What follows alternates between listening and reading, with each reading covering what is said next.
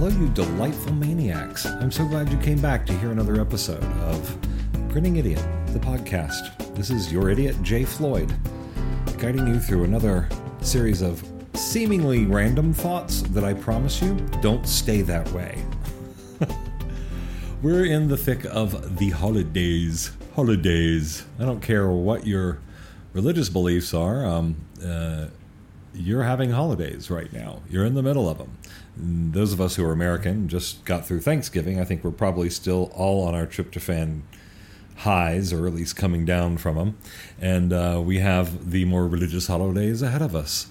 And uh, it's it's interesting. You know, I when I moved away from North Carolina, where I grew up, and uh, was you know in a situation to create my own holidays.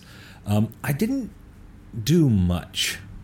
I think it was because my mother uh, put on such a show for Christmas. That's what we celebrated. Um, she put on such a show that nothing I could do would be anything but a pale comparison. Uh, a, a, pale imitation, not comparison, pale imitation of what she did, and I couldn't touch it, so I just sort of didn't do it most years. Um, my mother would like blow a flippin' fuse. She um, I think just because of some strife in our family or something, she she made the holidays bigger and bigger and bigger, sort of as an apology for the year, maybe. um, it got to the point where we had to annex another tree for all the gifts. Um, which was delightful. I mean, seriously, it was like heroin to me. I was, I, it was the most exciting time of the year. She, the woman, put on a holiday show. Let me tell you. Um, and I'm not slagging it. It was beautiful. It really was. And even if it did have a tinge of, um, here are some presents to ignore all the things we aren't talking about. Um, even if it did have that tinge, it was still fun. I got to tell you. Um, not everything has to be healthy to be fun. This is sort of maybe that would be my, uh, if I had to name my life story, not healthy but fun might be the title. Um, uh, so I came out here in, to Los Angeles, and I, I, never really built a holiday tradition other than spending time with friends, which is good. I mean, I I'm very fond of spending time with friends. It's uh, probably my most favorite thing to do around the holidays. Um, one year I was dating somebody, and uh, he might be listening to this podcast. See if you can figure out which person I'm talking about. I was dating someone, and I turned into Ruth Floyd. I turned into my mother, and I just overshopped and overspent, and it was beautiful. It looked beautiful. Everything about Christmas night, Christmas morning looked right. I didn't feel a damn thing. You know, it's not a religious holiday for me. I'm not um, uh, by the book Christian. I believe in a lot of Christian beliefs, uh, a lot of Christian teachings, but I'm not really a Christian. Um, I don't buy virgin birth. Um, not that anyone's selling it, but I don't. Those sorts of things don't resonate with me. Uh, the whole idea of it being Jesus's birthday. I mean, like, you know, it really never was that in our house. We we gave a lot of nods to it. There was the manger, um, but it was about the stuff. Let's face it, it was about the stuff in my household, and um, so I didn't really have a huge Christian tradition. Um, and that morning that I had tried to make it look right, I got up and and we we exchanged gifts and and uh, it was exciting to give. I really I really enjoy giving more than receiving. Um, that's a whole other podcast. I, I, don't let me go there, Jay. Do not make this sexual. Anyway, um, I enjoy giving more than receiving, and um, and that was fun, but it didn't. It ultimately wasn't very fulfilling. And I don't think I tried again ever. Also, that guy that I was dating, who's a lovely person, um, was really artistically gifted, and he made our tree so beautiful. It's like I didn't want to get near it. It was so beautiful. Um, and I could, I tried, I think I did try one year after that to do it, and I was like, oh, I need a gay. I mean, I'm I, am gay in all sorts of ways, but I, am not Christmas tree gay. I, I wish I was. Um, but uh, uh, if if said gentleman is listening and now has identified himself, um, will you come over and do my tree this year? Um, there, I asked.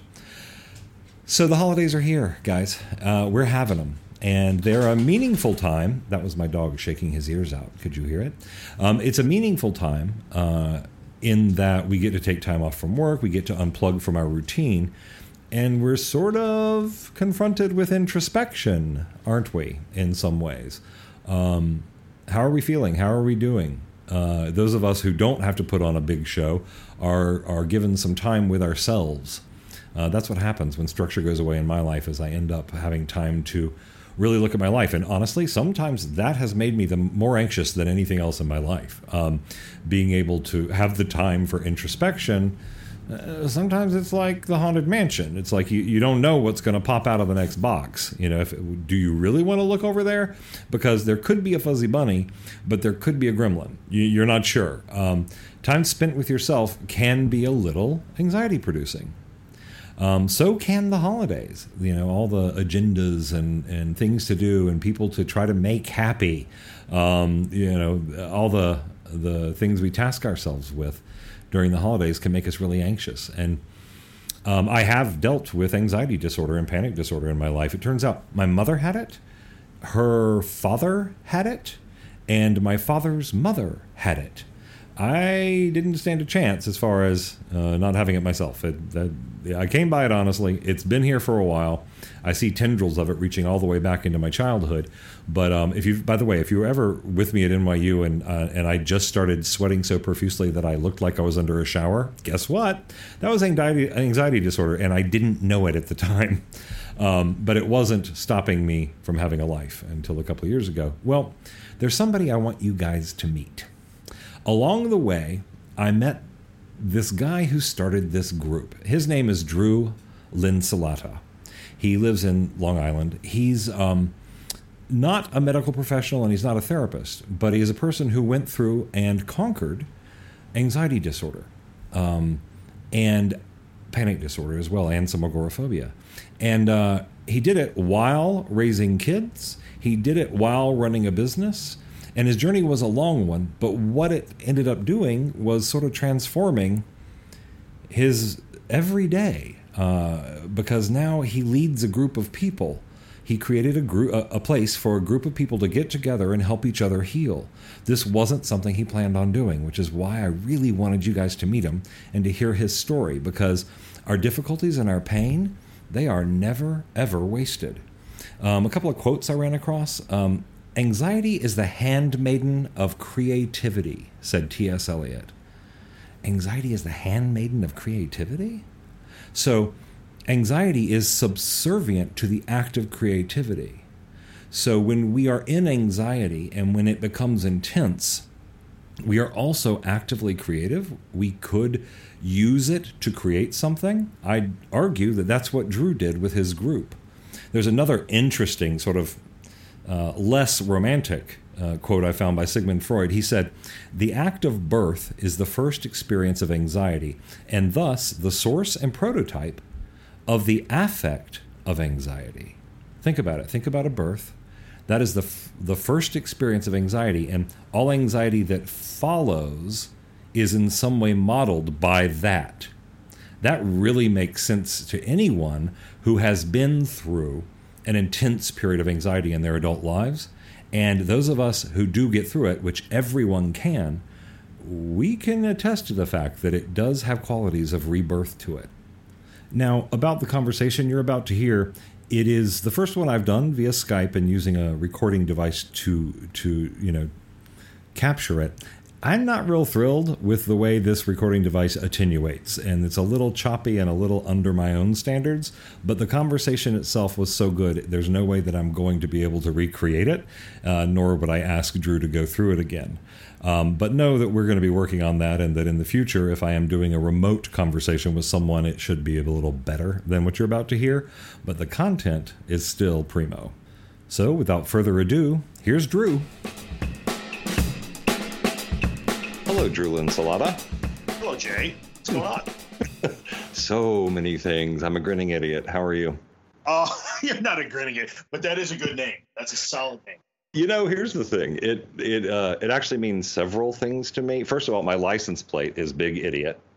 Um, it's a compliment in my world um, because I uh, like if I see a dog that is really insanely cute, or if it does something very doggish, the first word out of my mouth is idiot. It's a huge compliment. It means positive things. Um, but in the context of moving to Hollywood and trying to be successful as a screenwriter and director, uh, it just it, the answer to what do you have to be in order to pursue those things is clearly a grinning idiot, and that's where that sort of came from, and that's why I named my production company that. But that's where that came from. Oh, that's uh, good. I like it. It's a compliment from me. From other people, maybe not so much.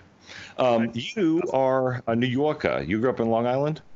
I am in New York. I was born in Brooklyn, and I grew up on Long Island, and I've been here most of my life. Um, four years in Buffalo when I went to school, but oh came oh back God. here afterwards, and here I am. Is Buffalo the coldest place in the world? Does Superman live there? Here's the deal about Buffalo. Like, I'll give you the, the 30 second version. It's not the coldest place in the world, but it's close. It's not the snowiest place in the world, but it's close. Um, yeah, it, it was a real eye opener. I thought I came from like a cold northeastern place and then I went to Buffalo, and I was like, "Oh yeah, no, I I, I come from the tropics, pretty much." I, I know I know people who've followed a similar geographical trajectory, and when they talk about Buffalo, they always say, "And by the way, you don't know cold until you live in Buffalo." And and vertical and horizontal precipitation and no sun. anybody who lives there in a long term, it just toughens you up for sure. Okay, here's the, this has nothing to do with what we're talking about, but I'm sharing it anyway because it was beautiful. You said horizontal precipitation. When I was uh, going to NYU, I had an acting class at the top of a building at 721 Broadway, which is where NYU's Tisch School of the Arts is, and we were having sev- a severe snowstorm. But of course, in New York, you know, New Yorkers don't stop for anything, and so I'm in class there are these giant windows all around the space. It was like a big warehouse space at the top of a building. And the wind was blowing so hard and it was snowing so hard that outside it was snowing upward. Oh, all yeah. snow was going up. yes, I, I have seen that in the city. I've seen that high up. Like I used to work between like the, we had the 38th to 42nd floor at 783rd Avenue, and in the winter it would snow up up there just because of the currents around the building. It was the best thing ever. Of course, as a Southerner, I was like, they can't do anything right. These Yankees. Can't even get the right. um, do it our uh, way, right, pal? That's fine. So. You know what? it's something we have to respect about New Yorker culture. Um, um, no, oh God, I miss. I'm I'm just sorry. Now I'm missing winter, but let's get over that. I'm in Los Angeles, and you're back east. Um, yeah. I wanted to talk to you because the way we met. Um, I met you because you started a podcast um, helping people to deal with their anxiety disorder uh, and panic disorder. Um, and in getting involved with that, and then getting involved with a group that you started on Facebook um, called, well, it used to be called That Anxiety Guy, so you'll still find some stuff about that out there. It's now called The Anxious Truth, both places. Yep. For anybody who's interested in that, um, getting to know you a bit, um, this was this is sort of uh, what brought you to this is a bit of a surprise. Before you knew that you were dealing with anxiety, um, what where was your life headed? What were your goals? Were you married yet? What was going on before you knew it was an issue? Um, it actually was a major issue for me twice. The first time was when I was in Buffalo. Actually, my sophomore year oh. at UB was the first time it ever happened to me. Um, and I started having panic attacks and didn't know what it was and things you were in school. you were was, in school. Yeah, it was spring break of my sophomore year, so I was about 19 years old, uh-huh. and uh, that's when it, the first time in my life it ever popped up, and I did not know. I will never forget that first time I ever had a panic attack. It, it, what were you doing? I was actually home for spring break. I was laying in the bed that I basically grew up in, in the house I grew up in, listening to the radio, reading a book, and like suddenly everything went sideways, and I didn't, I didn't know what it was, and it freaked me the hell out, and I mean, you understand the progression. It just like it scares me so much. I didn't know what it was that I started getting afraid of the next one, and mm-hmm. I developed panic disorder quickly. And that was a really difficult six months. I finished that semester. I went back to school, and I, I kind of like you know, white knuckled my way through the rest of the semester. Actually, got a 4.0. I don't know how, but I did. and, uh, you might be a little bright, Drew. I, I might. It's possible. But hmm. uh, so yeah, everything was going great. But anyway, that's the first time it ever popped up. I didn't know what it was. And then I, I kind of stumbled upon a psychologist over that summer between sophomore and junior year who handed me that Claire Weekes book that we both know and love.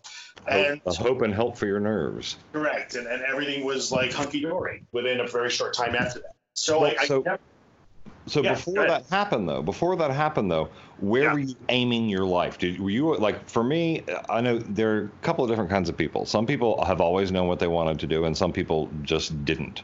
I always knew I wanted to be a filmmaker, and I started making movies around the age of twelve. Yep. At that time in your life, which person were you? Were you aiming somewhere specific? I was, uh, to be honest with you, I've never been the person that necessarily aimed far into the future. I, I tend to make it up as I go along. But at the time, I was, by my sophomore year, I had an interest in architecture. But when I went to school at first, I declared myself a computer science major. I don't know Hmm. why. That turned Uh, out to be fortuitous. Yeah, amazing, right? So I hated it. I in, halfway through the first semester, I said I cannot write another program to add up the numbers from one to 100 or tell you what day of the week, you know, February 8th, 2092 is going to be. So I didn't really ever get past the learning phase. I, I got out and I said, yeah, architecture is it. So I was studying architecture. I was enjoying it, and but I didn't. I you know I was not really that like oh okay I have to finish this and get on to my next goal, my next goal, and, and be married by the time I'm 30 and have two kids and make this one. I never was that guy. So you weren't working on script. No, I was definitely not working on a script. Like I, I make it up as I go, and that's always been fine. Like I have a general direction, and that's where I was going. So I can't say that I was the slave to the script of my life or anything like that at that time. Yeah. So then you, when you finished college, um, the the one-off panic attack it started to bubble a little bit. You started having a consciousness of there being something off there. But did it plague you at that time, or did you just go out into the world and get your first job and do what young people do? Yeah, so uh, so that was spring break of sophomore year. So I'm 19. It was a, a tough, like I said, I finished the semester. I figured out what it was over the summer. I read the book. I did the work for a very short amount of time. I will freely admit it was quick for me. And I said, oh, okay, I know what this is. I'm good. I'm not scared. And it went away. Good. And I went out into the world and I started doing my thing, got my first job and did all that stuff. And it came up again later, 96. So eight years later. graduated. Were you married yet, or yeah, at the time, yes, I was. I was married at that point. And okay? And curiously, I had just gotten out of the design and construction business and into the internet business. And everything was going great. Like I was one of those guys in the beginning of the first dot com boom. I was in that. And Oh. uh, everything was going great. And then it wasn't. So it came, came back the second time. For the life of me, I've made some crazy decisions in my life. One that I'm never going to understand is why I did not dig out that book again because I still owned it and do the work again. I just didn't. And so I let it get away from me. And, and that's when the wheels really fell off. Well, tell me about the wheels falling off. So at, at that time, when I want to know what that looked like or what it felt like, and Sure. and at that time, what life did you have in motion when this happened? I had a um, what was turning into a very successful internet-based business. We were an internet service provider. So that those Oh, you were were an. ISP. I've never met anyone who started an I was an ISP. I was an ISP in 1990. I mean, I'll give you the 30 second version. I actually started building an online service. This is how old I am. I would call it an online service. So I think you Be could relate. careful, we're the same age. Go Yeah. on. So uh, we were partner and I, we were building a online service for architects and engineers and builders because that's the business I was in. And I said, oh, I, I kind of like technology. Let me apply it to that. And I started doing that. We spent a ton of money, and we were way ahead of the game because first we had to teach people what the internet was before we could sell it to them. So that sort of flamed out because we were too early, and I was left with all this infrastructure. And we said, well, what can we do with this? And so we became an internet service provider. But the twist was, those were in the days when Apple was out of cash, the John Sculley years. Gil Amelio we had no market share, running out of money, and on their deathbed. And we all used Macs. So we started a service that sold internet service only to people who use the Macintosh. Oh, It was a stroke of genius. We called it Mac Connect, and our tagline is "We don't use, we don't do Windows," and it took off like a house on fire. that makes me really happy. It took off like what? it took off like a house on fire. It, it took off really. It was it was quite successful, and um, everything was going great. And suddenly, anxiety and panic began to bubble up again, and there you go. And I just I just let it get the best of me, and I didn't approach it in a good way. And what it, what basically happened was over the course of you know a, a few months, probably five or six months. I, I, you know, I became kind of crippled with panic, full-blown Mm. panic disorder, pretty much agoraphobic. I became clinically depressed, the whole nine yards. It all, Were it you, all working, came were you working out of the home, or was this, uh, or not? No, no, I had I. We were in Northport, New York, in this awesome office. And Copper upstairs is chiming in. I love animals. But, um, yeah, he's got to get. He has to be heard, you know. But uh, no, we had this awesome office right on the water in Northport, on the North Shore of Long Island, and I had a whole team of people and employees and people helping to me to run it. And You were the boss man. Oops, are you there, Drew? We're sorry, the number you have dialed is not in service at this time. Um, we were talking about your uh, ISP business uh, really taking off, and then anxiety attacked you, and then our internet went out. Just because life reflects art, art reflects Yes. life, and everything is reflected in a podcast. I could not have scripted that any better. really happened. Hey, really thanks, happened. Online. The ghosts, Yeah, exactly. the ghosts, they are in the machine. They are. Um, They are. um, um, so when last okay when last we when last we were uh, joining you in your story you were on the ground on the ground twitching in a panic attack. Okay not literally. Um, but so your Right. business was taking off and and this little monster came back and started attacking you. Tell me what that was like.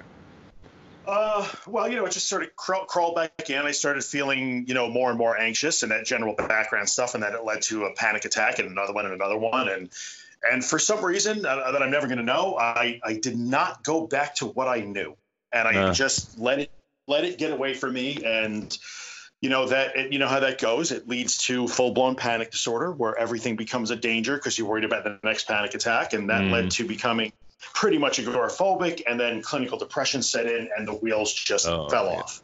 And, Did- and I basically had to withdraw from my own business. okay see that's what i was wondering did you have a period of time where you thought oh no this is going to destroy everything i've built Here's the strange thing: I've never thought that. I don't know why I didn't think that. Yeah, in retrospect, I probably know why I didn't think that. No, I never worried. Never in any of my struggles throughout the years with anxiety have I ever worried this will never get better or or this is going to ruin everything or or I, I will fail at life because of that. I, I think I was so wrapped up in how I felt all the time. I just didn't have the presence of mind to think about that. To be were honest with you you. were you oh, okay i know that you're a family man were you married did you have kids at the time I was married at the time, but no kids yet. They hadn't come along yet. So okay yeah, that wasn't a thing yet. Uh, How And did your so partner that- at the time? How did your partner at the time? Did were you open with her about it? Did she know it was happening? Oh yeah, yeah, yeah, absolutely. Yeah, that's not something that I, you know, that I hid or anything like that. And it just basically she watched me get worse and worse Yeah. until um, the way it got dealt with then, and that was '96 or so.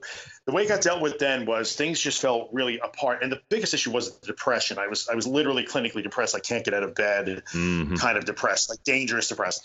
And so I, I wound up going to my family doctor, and it was addressed at that point with medication, and that's that's sure. what got me Yeah. out.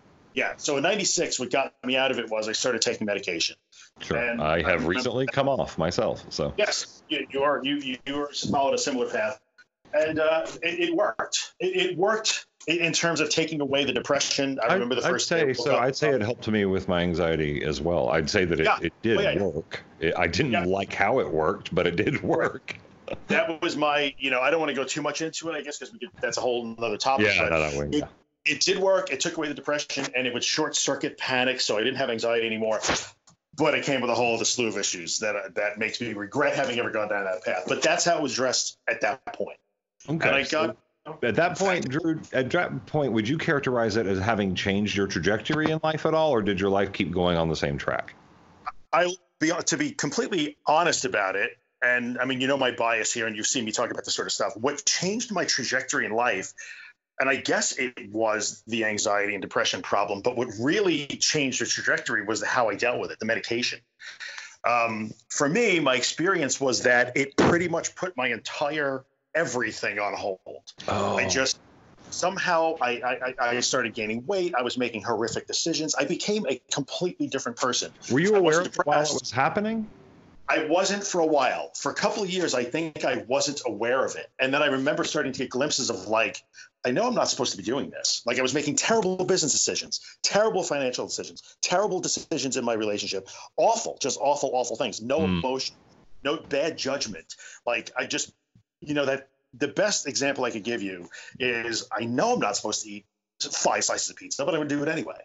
Mhm. So, and that's what changed the trajectory of my, of my life. I had a good eight year period or so where I was just disconnected from everything. And during that period, my I lost my grandparents, my my two daughters were born, and I sort of like sleepwalked through all of those things. So, But when you look back on those, I'm curious. When you, and I have a feeling a lot of look, a lot of people that will listen to this, half the world is medicated, so a lot of people are going to relate to what you're talking about.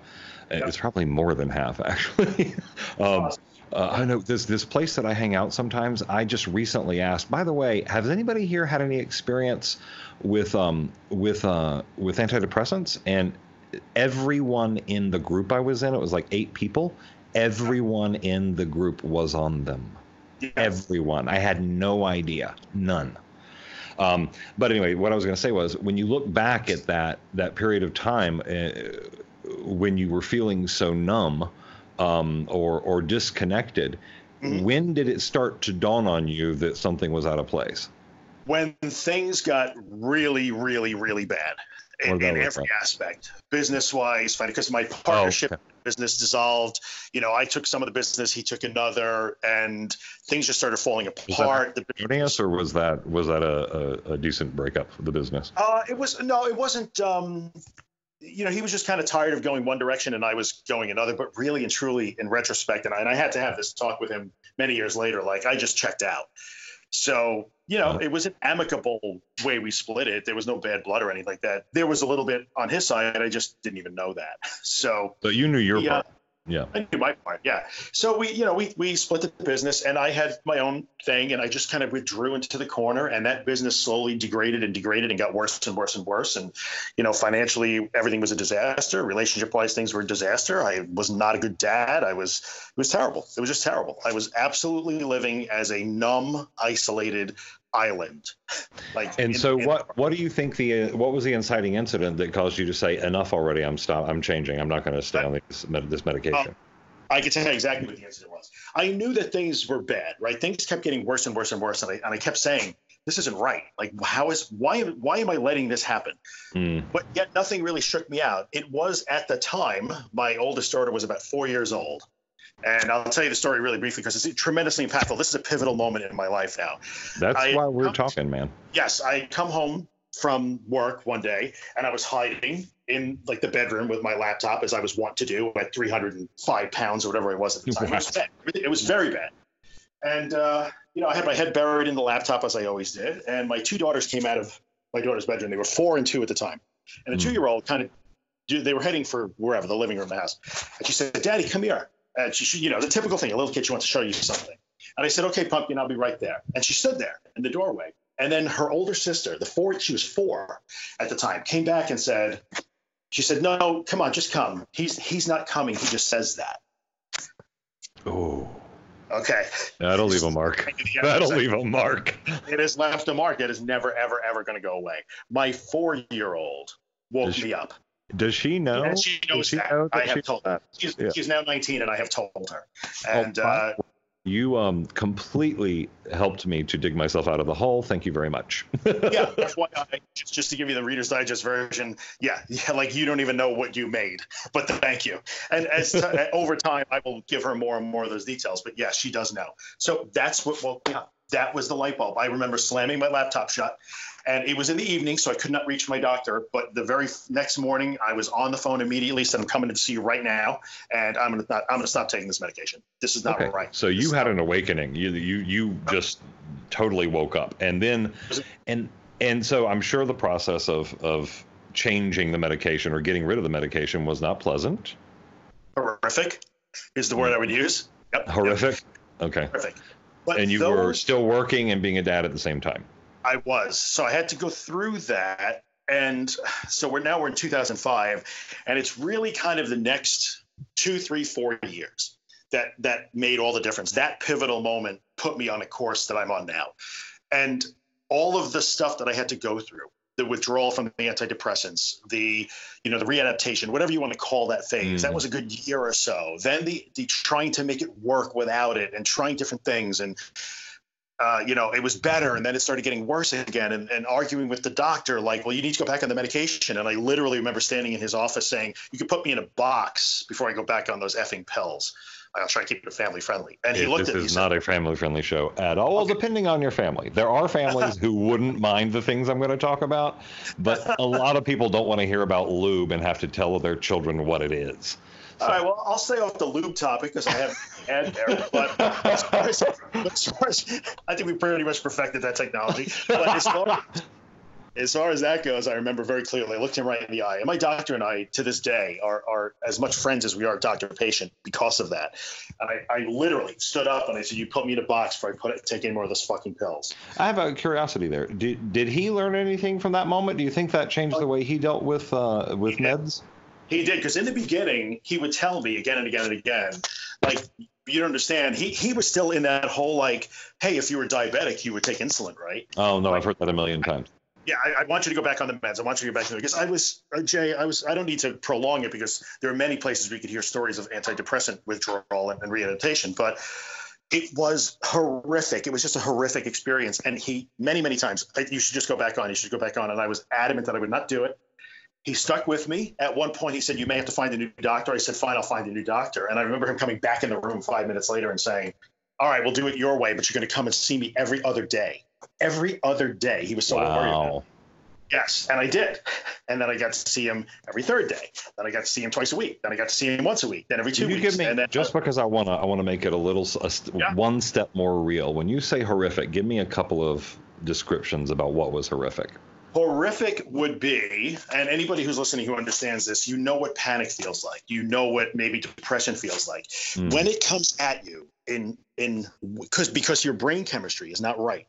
Like you know that I'm going to preach a little bit here, but you know drug companies are really happy to tell you that it's a they can make positive changes in your brain chemistry. Yeah. without ever acknowledging that maybe those changes aren't always positive. So when you take away the medication, you are chemically scrambled eggs for we think maybe 30 to 35% of the people who take this stuff. I was unfortunately one of them. And when you are chemically scrambled eggs, you have no control over any of it. So it comes at you in wave after wave after wave. I'm listen, Drew. I got to be honest. I'm having a little bit of. I'm just over a month off of Yes. um, Yeah. what oh, which one? Fluoxetine, which is Prozac. I was only on it for a few months, and I, my dose didn't get very high. But I'm having waves of. I talked to you the other day, and I said I'm having these waves of, and you said nihilism, and I was like, Yep, that's exactly what it is. swinging from like extreme panic terror to incredible waves of just abject nihilism where like what's the point with that How were feeling you working? How were you raising kids? How did you do that at the same time?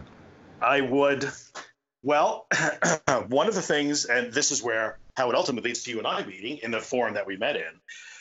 Now the internet exists and is is ubiquitous. It's everywhere, right? So I remember getting online and saying, "Okay, this somebody has to know something about this. This can't be a thing."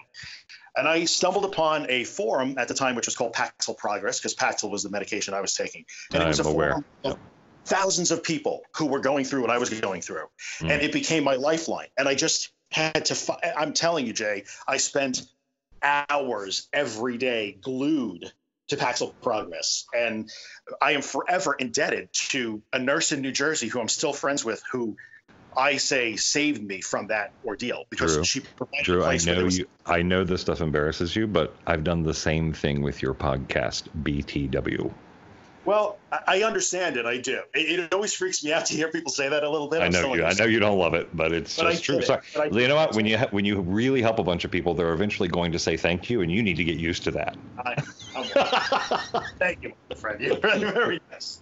But um, yes, I was glued to Paxil Progress for hours and hours and hours a day. It was all I could do sometimes would just be to sit at that screen and just read and read and just, okay, this happened to this person. It's, you know, and I suddenly the light bulb went on that said, this is really, really bad, but I can either crawl up in a ball and die or go back on meds and or I could just trust that these people who came before me that did get better, like I'm going to get better too.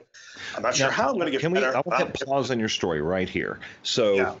So you're having a doctor tell you to go back on meds. You're you're you're going against what would be considered medical advice at that point.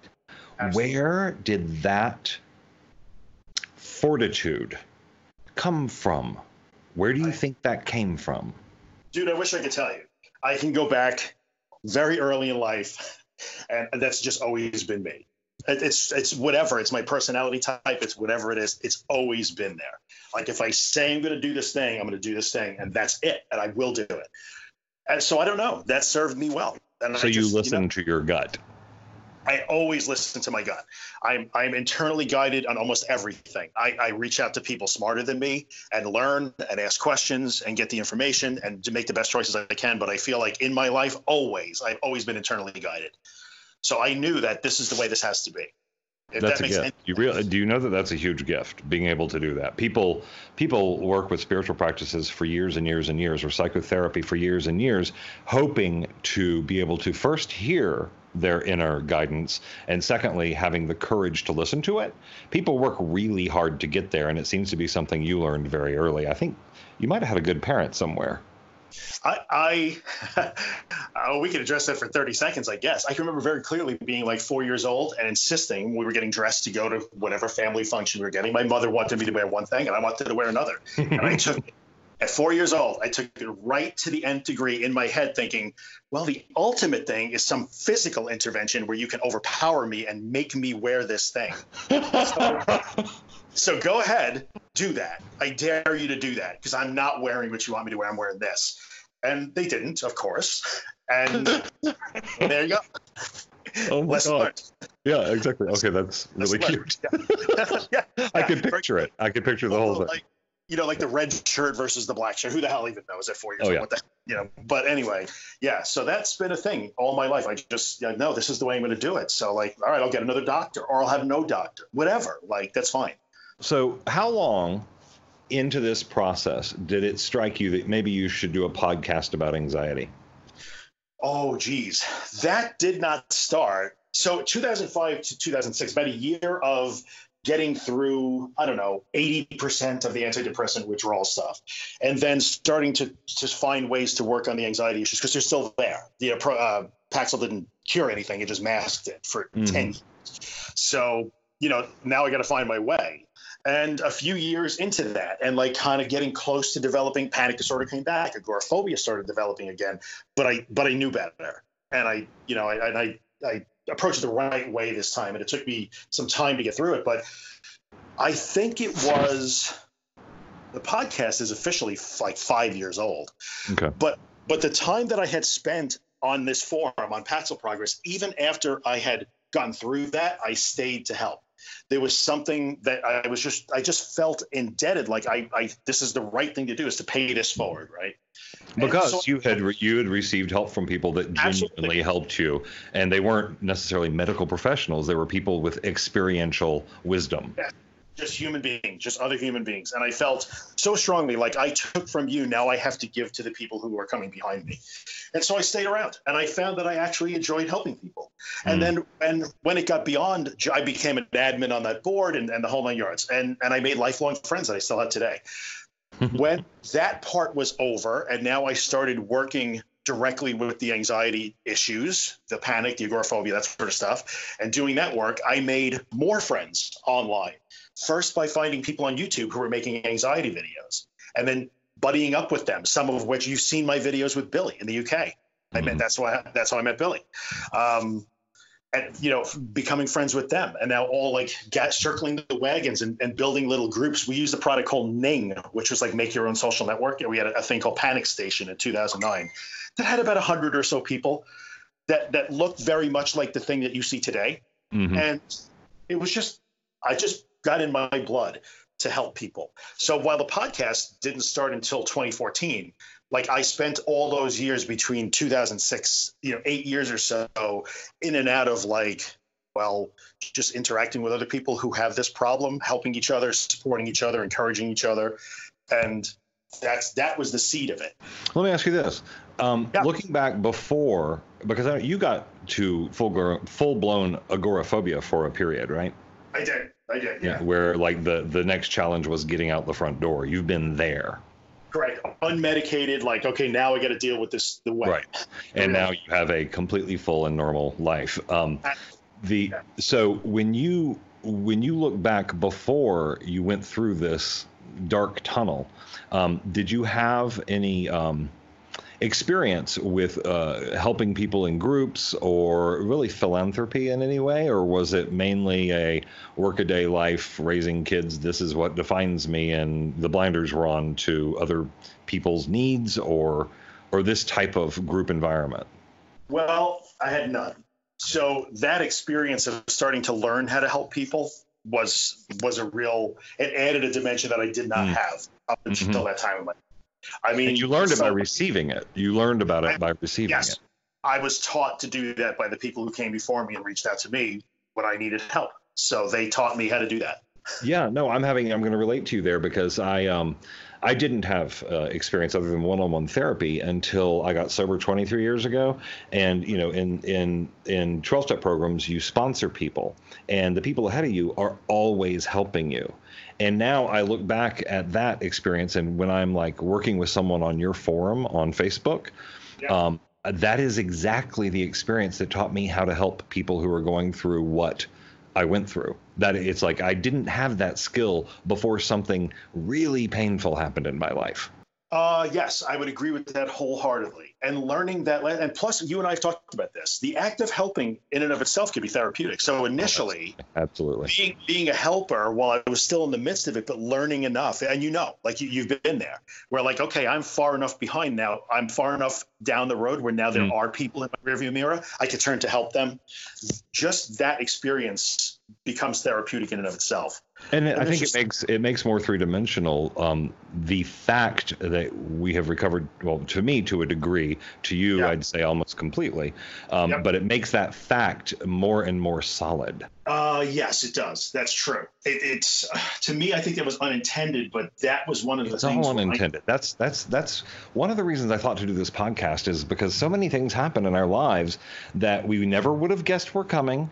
They may be horribly painful, but they have this uncanny tendency to make us more useful people in the world when we're willing to drop some ego and say, "Okay, I had a problem." Yes, that's true. And I think for me, I would say the lessons that I learned between, say, 2005 and 2010, 2012, like that, the, I would do all that again. If I had to go through the experience of Paxil withdrawal, I would do, I'm not kidding you, I would do that again to wind up here. Like Oh, those. I say the same thing about getting sober. I was locked in my apartment on meth for four years in my twenties, and I'm like, no, I would, I, I I would go through that again. There was, there were big pieces of my ego that were so fragile and damaged and out of whack. They really needed to be shattered so that we could build on that something new on that spot. You know, we had to tear down the building that was there in order Yeah. to build a new one. And I never would have known that in advance. But looking back, I'm like, no, I don't know much else that would have done that for me. No, we never do. I mean, you, even while it's happening, you don't really recognize it until you're down the roadways, you know, like, but I mean, you hear me say that all the time, like the, the, there's gold being forged in those fires. And the, one of the most rewarding things to see somebody who not only gets past their anxiety issues, but then comes back and says, oh, and now I know this. And now it's added this to my life.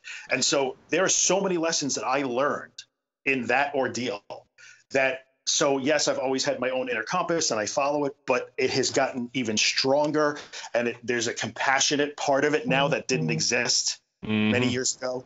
And there's just so much going on there. We I, I was talking with a friend the other day about threat assessment like just what i learned about threat assessment which sounds crazy but all the things that we walk around daily that think are we think are threats having our feelings hurt what we think emotions hey you know what when you go through the stuff that i went through that you're going through now those aren't Mhm. threats No, Those no, no. not- That's um one of the uh, one of my therapists started talking to me about distress tolerance, and it, it it actually has a lot to do with what you're talking about right now, which is um, I perceive things to be enormously um, dangerous that aren't a lot, but that's not just external. That is internal.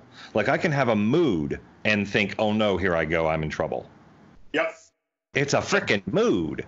but you're not. And then that know, you're learning to say like oh wait a minute. That's a catastrophic thought. I'm, I'm not in trouble. I have No, tools. I can deal with this. I'm still learning and I'm still learning how to use it, but I have the language through Claire Weekes, through your blog, through the the lovely. You have some of the admins that you have on in your group on Facebook, um, on uh, the Anxious Truth on Facebook. Some of your admins are the most patient people I have ever seen in my life, and I'm just I'm convinced that they're in a monastery somewhere. it's possible. I haven't been to Norway yet, so I don't know. She might. no, Ingvild, she. I, I, I have said to her privately, I seriously don't know how you do it because I'll be pulling my hair out over something, and she very patiently can repeat the basics over and over in the most Yep. loving way. You know. It's true.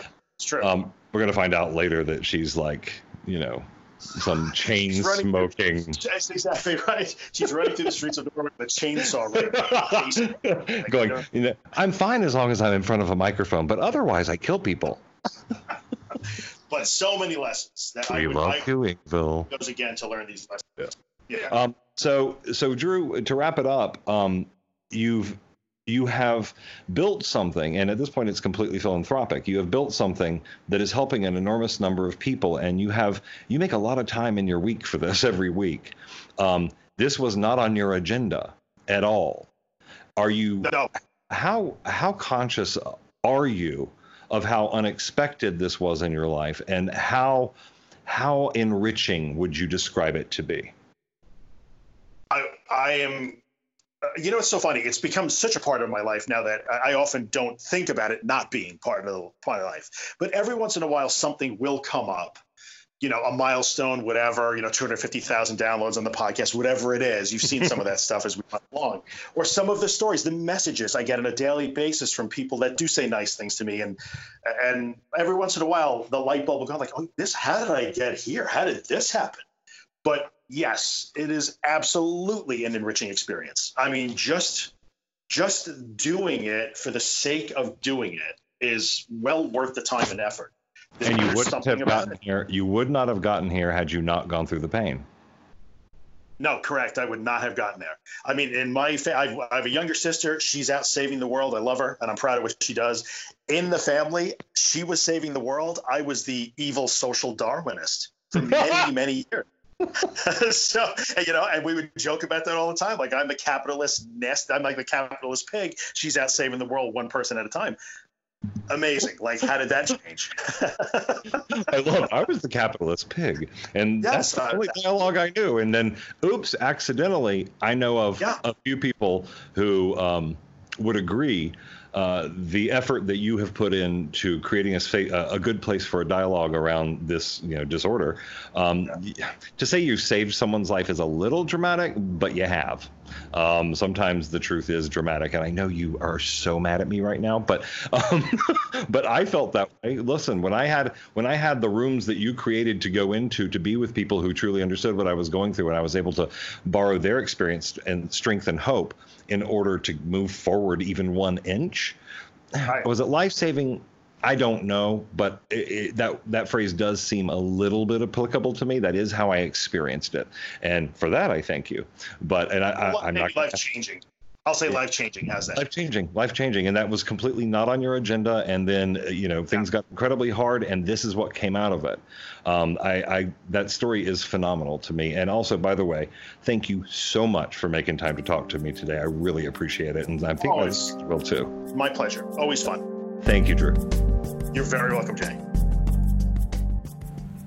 You can find more information about Drew Linsalata and the work he does at theanxioustruth.com. If you want to send me an email, um, I don't really care if it's nice or not. Uh, you can send me an email to howdy at grinningidiot.com. That's H O W D Y at grinningidiot.com. I really want to thank you for choosing to spend some time with us today, and we look forward to having you with us again. In the meantime, if you want to keep abreast of new podcasts coming from Grinning Idiot, you can subscribe at Apple Podcasts or at Stitcher or on Spotify. Until we meet again, this has been your host, Jay Floyd. And remember, we're all idiots. We might as well laugh about it. Bye, folks. Silly Wave goes here.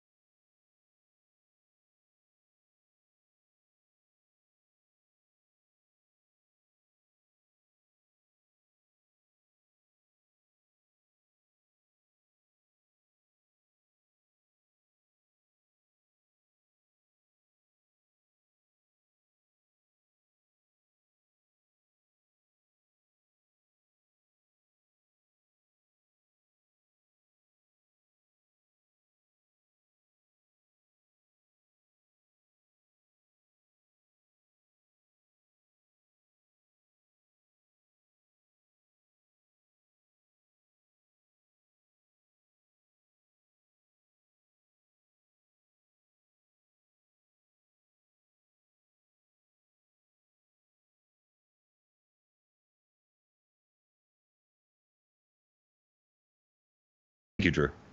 You're very welcome, Jay.